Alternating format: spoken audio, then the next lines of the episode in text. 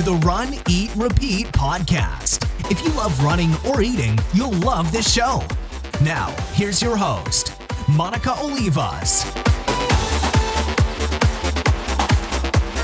Hello, and welcome to the Run, Eat, Repeat podcast. My name is Monica, and I created Run, Eat, Repeat to document training for my first marathon, maybe to kind of publicly pressure myself and that worked out because I did run that race. I've run several since, and now Run Eat Repeat has turned into a huge community online. And now this podcast. And I am very excited because today I have an interview with a sports medicine doctor, and she's telling us how to prevent running injuries, what to do if we feel like they start coming on, and she's one of the editors of the book, The Long Distance Runner's Guide to Injury Prevention and Treatment. This book is amazing. It is like Wikipedia for a runner's body. It hits all of the bases. I've had it for a while now because I actually did this interview a few weeks ago at least.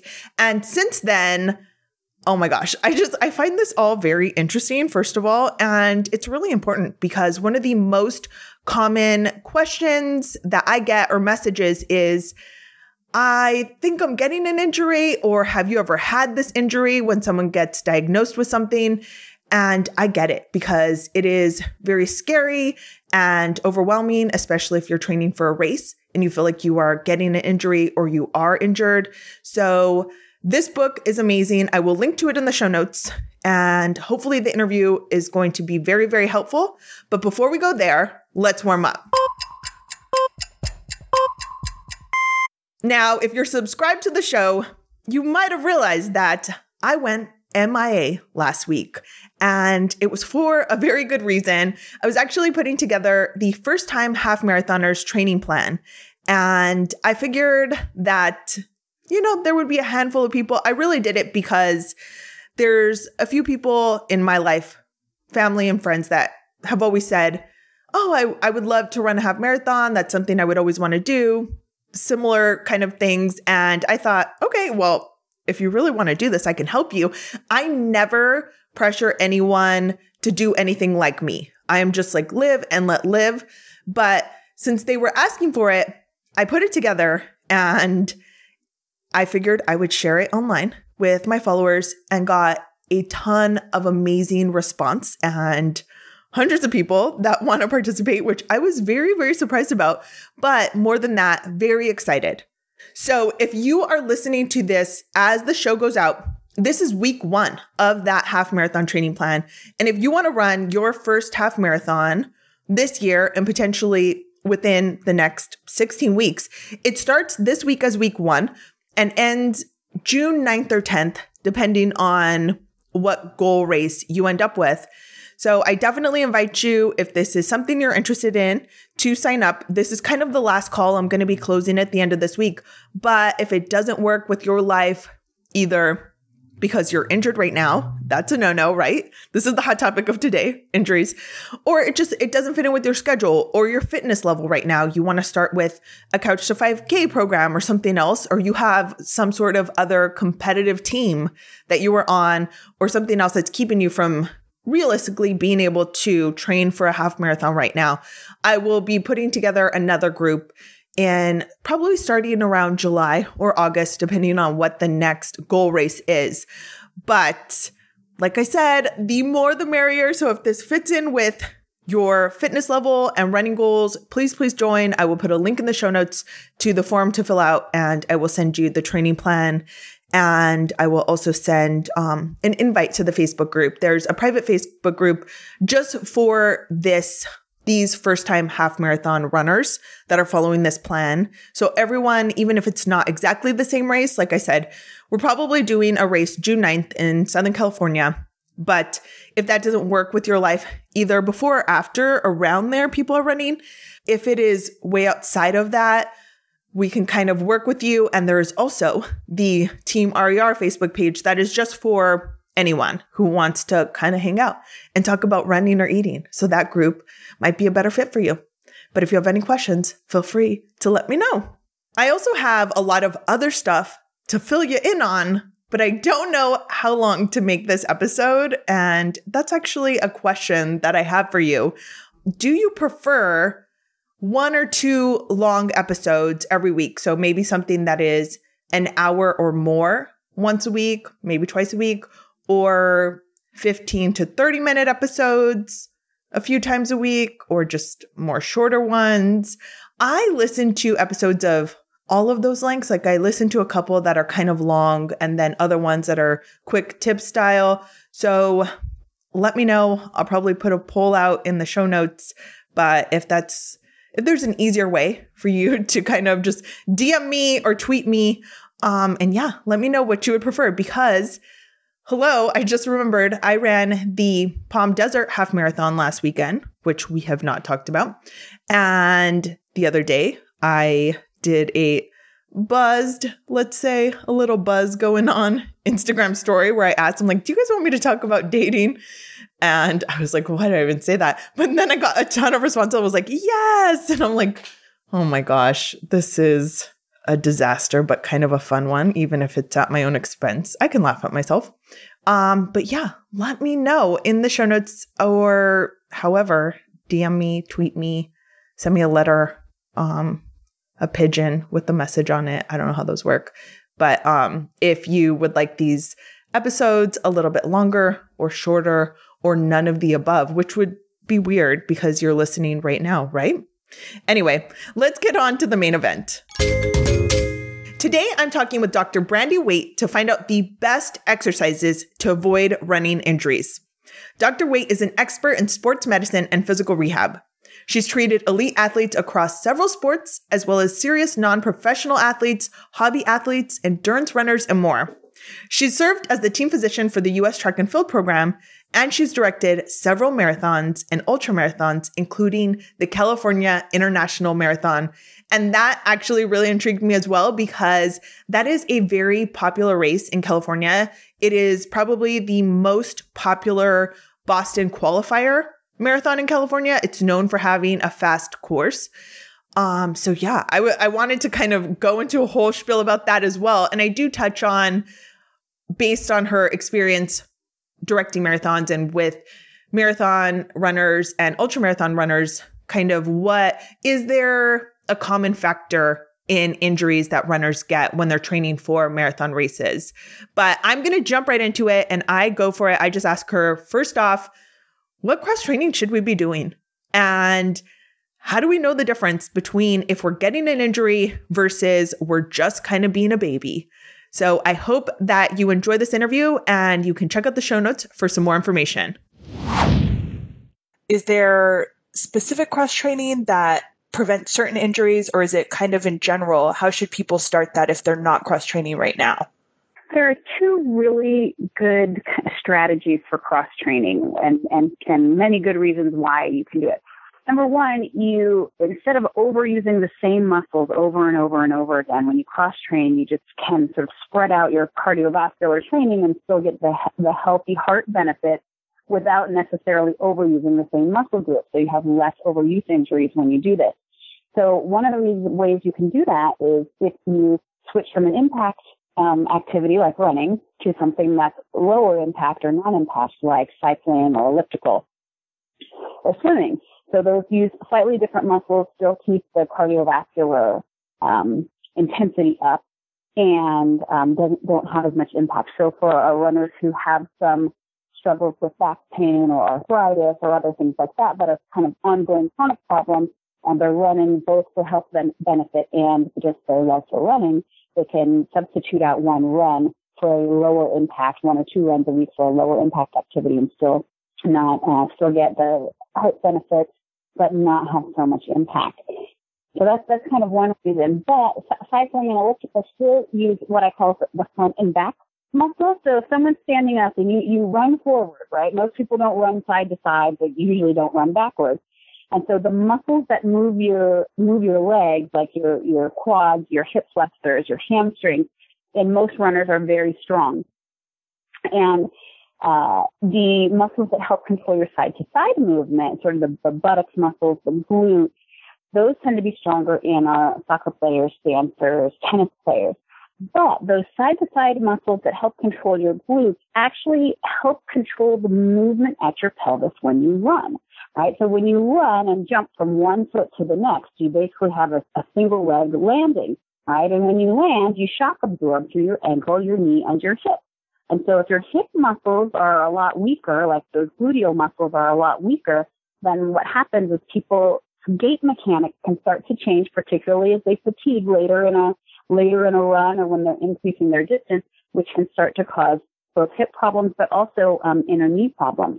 So for people that are wanting to avoid inner knee injury, if they cross train doing something else that has a side to side movement, so they have those kind of like elliptical trainers where you push out to the side, or if you do something like, I don't know, a Zumba class or something else that's totally different and isn't just the legs moving front and back like running and cycling, um, that can actually really help prevent um, knee injuries by training those gluteal muscles to be stronger. I love that. And you said tennis too? I like that. Tennis too, yeah. Tennis, tennis, soccer, dance, um, lots of different things. Just or even if you're doing some like you know, hiking, if you're doing trail hiking where there's a little bit more, you're not just stepping sort of always in the same place, one in front of the other, if you're kind of doing a little bit of scramble sort of up the hill. But those types of things, uh, really it's the, you know, sometimes cross training, doing some weights, certainly flexibility training. So some people really, you know, they like to run and they don't really like to do, you know, they don't like to cycle, they don't like to take a dance class, they don't want to do anything else like that. And so for those folks, I say, all right, but then you've got to add some strength training days and then work on strength training those gluteal muscles, doing things like some squats, some of the hip extension exercises, some standing single leg balance work, those types of things, or even something like, like CrossFit if you don't go totally crazy with it to the point where you end up with an injury because you're pushing muscles that are weaker to keep up with your muscles that are stronger. Any of those things can be really helpful. Also, a lot of runners don't tend to stretch as much. You get out, mm-hmm. especially if you're busy, you get out, you get your run, and run as long as you can possibly run yes. all the minutes that you've got, and then you just get in your car and you drive home, or you get home, or you take your shower and you go to work, or whatever it is. But you've got to make that time. You know, especially, you know, I'm in my mid 40s, so especially those of us that are no longer, you know, 18, 19, 20 years old and running, that flexibility becomes starts to become an issue. You're more likely to get an injury if you're not doing some stretching than if you are able to keep up with some flexibility. You just recover a lot better. You know, when you're 18, it feels like you can recover from anything at any time. Doesn't matter what, doesn't matter what you do, but. Yes, I am guilty of not stretching. yeah, I'm guilty of not running. and it is so bad. It is, yeah, I, I know it's one of those things that it, I do want to just run as much, uh, you know, whatever time I have to work out, I want to use it all to run and then like get back, shower, yep. you know, eat, go and not like spend. I've been trying to after my harder workout. So if I do a speed session or a long run, I set my timer on my phone for 10 minutes and I make myself stretch for that long. And that's like my like contribution towards stretching. yes, yeah, no, we, we need to make sure that we're that we're doing it, you know, really after every run. So even if you and, and it's hard sometimes if you're just getting in, you know, a quick quick three minutes or a quick twenty minutes, right? They say a short workout is better than no workout, but you still have to get at least a little bit of stretching in after that can really help prevent injury. So do you um, suggest a certain amount of time for stretching or different like body parts to focus on or how do you how does someone kind of start yeah the you know the main muscles that get used when you're running obviously your hip flexors your quads your hamstrings and your calves. So you want to definitely hit hit those. And uh, for a lot of people just depending on their body mechanics their IT bands and their glutes you know and sometimes their low back get, you know, kind of irritated or tight when they, when they run as well. So those are other things that the areas that you can stretch that, that you add in. I, I tend to, I tend to stretch everything when I do it, but that's only because I, I get to see the repercussions of people when they don't. So it's a very good incentive for me to actually stretch on my little I, you know, I, I, I'm really more of a, a fast walk jogger than a true runner because I am always slow and will never, will never be fast and I'm okay with that. Mm-hmm. but you know, we I, I really recommend that people, you know, hold a stretch for a good, you know, 20 to 30 seconds at least at the end of your run. And if you really count out 20 to 30 seconds, it, it, it's a lot long. You know, sometimes people sort if, if people are sort of left to their own devices, they do a stretch, all right, they feel like they've stretched, and then they move on to the next thing. And, and usually it's really, really quick, like maybe even less than 10 seconds. So um, it seems like it takes a little bit longer, but when you really think about it, you know, it really doesn't take more than 10 minutes and even, you know, even, you know, five if you're just hitting the ma- major groups to get, you know, a 30 second stretch in on each side to get your hip flexors, your quads, your hamstrings, and your calves. Mm-hmm. And do you also recommend doing anything before you start running, like a warm up or any dynamic stretching, anything like that? You know, the pendulum swing from one end to the other, you know, kind of as, as decades go by with what's really recommended. And I think the thing that's really the safest, if you are not, if you don't have a specific injury, if you're just, you know, r- running and you want to just kind of stay healthy and, and prevent injury, you know, to have that first sort of five minutes of your run, five to 10 minutes, depending on how long you're going to run for, just at a slower pace. And then um, to kind of just get things warm before you're really kind of pushing it, then you speed up a little bit into the rest of your run. Some people do like to take a little bit of time between that five minute sort of overall body warm up and starting to run at their regular sort of con- continual pace to do a little stretch of problem areas. So if you know that you tend to have, you know, trouble with your Achilles tendon or plantar fascia or your hip or your, your hamstrings are real tight, then sometimes after that five minute sort of slower, slower run for the first bit, if you take that time once you're already warm to do a quick, you know, that, that could even be a, a faster stretch, a quick sort of 10 to 15 seconds, maybe up to 20 seconds on those problem areas before you get into your run and then taking the time at the end to do the longer stretching. So it's, kind of swung away from, you know, sort of the bouncing dynamic stretch before you even do anything at all. I think most people have gotten away from that. So um, getting that, you know, five minutes to kind of warm everything up and then do a little bit of either static or controlled dynamic stretching, just whichever works best for you or what's been recommended based on whatever your injury is for the, the care providers or the trainers that you're working with. Mm-hmm. Yeah, it's so and it's so individual too. I think it's so important to like listen to your body and do those kind of moves and stretches and cross training that works with what you're trying to, you know, tend to or strengthen what works really well for one person may lead another person to injury. So you do have to try different things and really find what works for you. Oh, definitely. And along with that, I wanted to ask because I know that you have been the um, medical director for a lot of distance running events, and there are so many uh, training plans as well, like run the gamut in terms of you know the run less, run faster. If you're training for three days, to people that do you know maybe one rest day max do you think that there is you know, like does one tend to give someone more injuries than another, or is that another thing that's kind of super individual based on the person's body? Should be quite individual based on the person's body, but most people, when they start a new training program, if it's one that has limited rest, those are more likely to end up with an overuse injury, especially if they haven't done a good job of gradually increasing their their their time or their distance.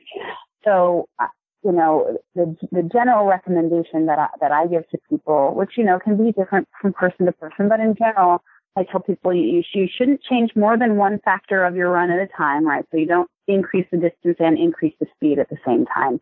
You don't you know, increase your speed and change to a trail at the same time. So you want to only change one parameter at a time per, per workout, really. And also, you should only increase either your distance or your intensity, whatever you're working on increasing, by maybe 10 to 20% per week.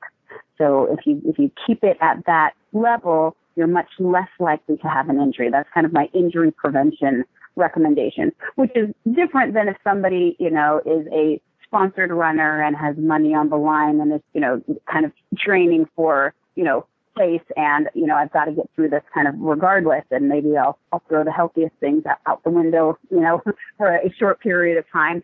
But for our, our general runners who are, you know, running for recreation, even if you're, you know, kind of winning an age group, but not, not a, not a sponsored runner and your real goal is to prevent injury, then that, you know, increasing only 10 to 20% per week in your, either your distance or your intensity is, um, is a, a good rule of thumb. Yeah, it's so hard because I feel like once you've signed up for a race or set your heart on something, and so many people are like, oh, I'm kind of have this nagging injury, or your body is telling you something, and you just want to ignore it and run the race. And it's like, this, if it's not the Olympics, you know, and you're not getting paid for this, if this is your hobby, like you kind of have to put it in perspective because being out for six to eight weeks is the worst. Like, you know, it's better to kind of baby it as much as possible. Yeah, and I think getting some, getting a little bit of input too. You know, there are some things that people are able to run through just fine. Like, you know, I tell sometimes people come in and they've got, you know, a, a bit of, you know, they're, they've got tight IT bands and it's been limiting their, their progress. And, and, you know, I tell some people you can continue to train especially if you feel like your pain or your issue comes up at a certain mileage, you can continue to train up to the point where you have the pain and just not try to push beyond it while you're doing rehabilitation for, depending on what it is, you know, in general. That's true. Say, you know, oh, always when I get to mile five, that's when my, you know, my ankle starts to hurt or that's when my hip starts to hurt. So then I say, okay, well, while we're doing the rehab for whatever injury it is, it's you know nice to stop running. If you can cross train or do something else that's fine. But if you really can't because you know i have some runners that unless i let them run they're going to go nuts mm-hmm. you know? But we all we all know those mm-hmm. those those folks. Then i say okay well you can you know run up to four miles just not can't get to the point to five so you can, you can i'll allow you some running still so you can get your fix um but we'll control it and keep you out of the uh, out of the injury exacerbation range and so that just kind of depends on what it is you're rehabbing from. Now there are other things that you absolutely should not run through, like stress fractures, or there, you know, there are other things if you've got a, a, a tear in a tendon or a tear in a ligament. Those you really should not run through because it can really lead to other problems. Mm-hmm. How does someone though that is, you know, athletes in general and, and runners, you're used to being uncomfortable, you know, and potentially being in pain on some level, uh, how do you know like this might be something kind of serious that I would be making worse or suck it up buttercup kind of thing? Like wh- how do we figure that out? Yeah, you know, you have to go a little bit by your history. You know, if you've been somebody that's like, oh yeah, when I get a sprain, you know, I kind of run through it and usually within two, three weeks it feels better and, you know, it's fine. And this time it's not. So basically if, if the intensity of the pain is more significant than what you're used to, or the duration of the symptoms. Like it, you know, it hasn't gone away in three weeks or, you know, I rested for two weeks. Usually if I rest for two weeks, I'll feel better and I can go back to run. But you rested for two weeks and you went back and it was just the same. Or, you know, it's been six weeks or eight weeks and I've been running with this issue and it's not getting any better. It may not be getting worse, may not be getting better. Then it's worth it to see someone just to make sure you don't have something that will keep you out of running. Most of the time, if you see a physician that is used to dealing with athletes, they're not going to make you stop running unless you have to stop running. So, you know, sometimes people get irritated with their doctors when they go in. You know, there's always that, that cartoon that says, Doc, it hurts when I do this. Mm-hmm. And they lift their arm up over their head and then the doctor says, okay, well, don't do that. And so a lot of runners come to see me and they say, yeah, well, my, you know, my regular doctor who knows a lot about other things, but maybe doesn't know that much about running, just says, okay, well, just stop running. If that's the only time you have pain, then just don't run. You know, and that's not really an acceptable answer for, yeah. for, a, for a lot of people. So they, so then they're scared to go to the doctor because they don't want the doctor to tell them not to run. Because if they're going to run anyway, then you're just, you know, kind of not doing what your doctor said. And then when you feel really bad, you don't want to go back in and say, oh, I kept running and and now I feel worse. So I always like to let people know if you if you find someone that that knows something that, is used to dealing with athletes or runners. You know, and even if you're not, you know, say you're, you know, a 12 minute miler, you may not consider yourself an athlete, but you are steady at that 12 minute mile pace for your half marathon or your whatever it is that you do. Still, that's wor- it's worth it to see someone who is used to dealing with people who have sort of recreational fitness goals because we know how to keep people moving towards their goals and won't derail them unless it's absolutely necessary. Yes, I totally agree. And I think it doesn't matter how fast you're going, if you're asking athletic things of your body, then you need to acknowledge, you know, that you need to treat it like an athlete's body. And if it's like absolutely. something feels wrong, yeah, like you, you should take care of it for sure. Thank you so much, Dr. Waite. And if you want a copy of the book, The Long Distance Runner's Guide to Injury Prevention and Treatment, you can get it. I will put a link to it in the show notes. It's available on Amazon and it really is awesome and just super, super. I just feel like it hits everything that you would really have a question about. And some of it is kind of small stuff. It is anything from blisters to colitis to anything in between, the common running injuries that we see and how to prevent them. And it just really answers all of your questions, even the embarrassing ones about having stomach issues. And there are gross pictures of blisters, but it's also super helpful and interesting. Hopefully, that interview was helpful. And check out the show notes for more. Now, it's time for the awards.